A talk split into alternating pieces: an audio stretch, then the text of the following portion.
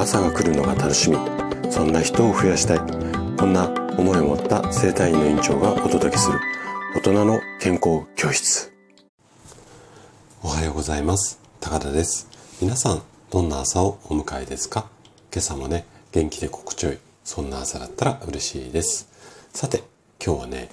エナジードリンクの危険な罠。こんなテーマでお話をしていきます。で本題に入る前に一つえっ、ー、とお知らせをさせてください。先週からねあの私自身4冊目となる Kindle 本を出版させていただいたんですがこちらの本ねあの Amazon のアンリミテッドにご加入の方はいつでも無料でダウンロードできるような形になっているんですが、アンリミテッドじゃないよっていう人は、ちょっとご購入いただかなきゃいけないんですね。で、えっ、と、今、ちょうど販売のスタートしたキャンペーンということで、今月末までえ31日までは、えっ、ー、と、どなたでも無料でダウンロードできる、こんなキャンペーンをやってますので、ぜひね、あの、気になるような方は、こちら、えっ、ー、と、誰でも無料でダウンロードできますので、ぜひね、ダウンロードして、えっ、ー、と、読んでみてください。で、えっ、と、この本の詳細についてはですね、今週、あ、ごめんなさい、先週の土曜日、本の紹介、毎週ね、土曜日本の紹介してるんですが、こちらの配信で、えっと、詳しくお話をしていますので、ね、気になるよっていう方は、そちらの配信も、えっと、聞いていただけると嬉しいです。じゃあね、今日の本題に入っていきましょう。で、最近ね、とってもね、こう気になっていることがあるんですね。どんなこと気になってるのかっていうと、例えば朝の駅とかでエナジードリンク、これをね、飲んでいる人の姿を本当にね、多く目にするようになりました。まあ、たまたま私の周りだけでエナジードリンク飲んでる人が多いじゃないのかな。世の中的にも飲まれているような方が増えていると思うんですね。で、もしね、あなたが本当に健康を目指すんであれば、エナジードリンクはね、できるだけ飲まないでいただきたいんですね。じゃあなんで飲んじゃダメなのか、その理由について、えっ、ー、と、今日詳しくお話をしていきます。じゃあね、最後まで楽しんで聞いていただけると嬉しいです。でね、なんでエナジードリンクを飲んじゃいけないのか。この理由は、まあ、いろいろあるんですけれども、もう一つ大きなことといえば、カフェインと、あとは糖分、お砂糖ですね。この過剰摂取になってしまうからなんですね。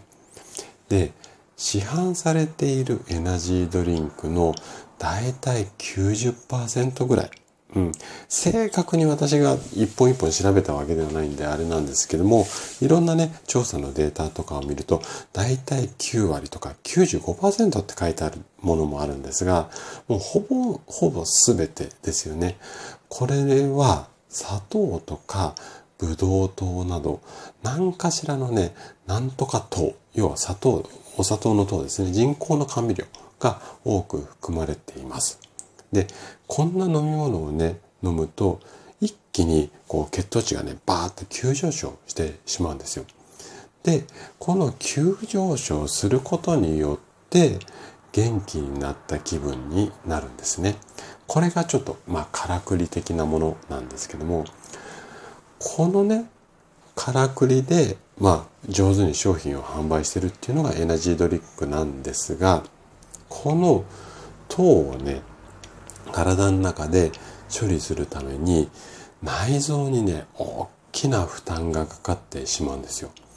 で、飲み続けることによって、結果、血管に大きなダメージが発生してしまいます。で、これはね、日本じゃなくて、ちょっと海外の研究データになるんですが、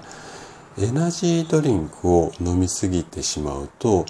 2型糖尿病っていう、まあ、糖尿病もね、えっ、と、いろいろ種類があるんですが、このうちの2型っていうやつの発症リスクが飲んでない人と比べて20倍になる。こんなデータもあるくらいなんですよ。で、商品の種類によってはね、例えばビタミンとか高麗人参みたいな感じで漢方の成分まで配合されているものなんかもあってその効果が期待できそうなイメージがすごくあるような商品もあります。ただ、そのビタミンが野菜なんかを食べた時と同じように体に良い影響を与えるのかっていうと残念ながらねエナジードリンクの中に入ってるビタミンっていうのはそうならないケースが非常に多いです。でね、そもそもエナジードリンクを飲まなくてはダメ、もしくは飲んで元気を出したいなっていうぐらいの、まあ、スケジュール感の方っていうのは、うん、ね、そもそも体にとってはいい状態ではないですよね。で、こういうエナジードリンクの力を借りて何とか無理くり頑張るっていうのも時には必要だとは思うんですが、そもそもそういう忙しい時にはそういったものに頼るんではなくて、例えば早めに寝るようにしたりだとか、その、うーん、睡眠の時間だけじゃなくて質のいい睡眠みたいなものをとってあげれることによって体はしっかりリセットできますからそうすると朝すっきり起きられて脳が驚くほどうん回転が良くなったりします。でその結果仕事の効率も上がってで早めに仕事終わって帰って夜ねのんびりできるので疲労を溜め込まずまた仕事を翌日から頑張れるこういうこう正常なサイクルっていうかないいサイクル。ただエナジードリンクを入れて、無理やりね、体、老体に無知っていうわけではないんですが、無知打って、こう頑張るっていうのは、結局、回り回って、やっぱり体に負担をかけてしまうので、ちょっとね、このエナジードリンク飲む前に、少しこう、ご自身の、え、生活環境だとか、仕事のスケジュール、なんかを工夫する。こんなことを先に持ってくる方がいいんじゃないのかなっていうふうに思います。はい。ということで、今日も最後まで聞いていただきありがとうございました。番組の感想などね、お気軽にコメントいただけると嬉しいです。それでは明日の朝7時にまたお会いしましょう。今日も素敵な一日をお過ごしください。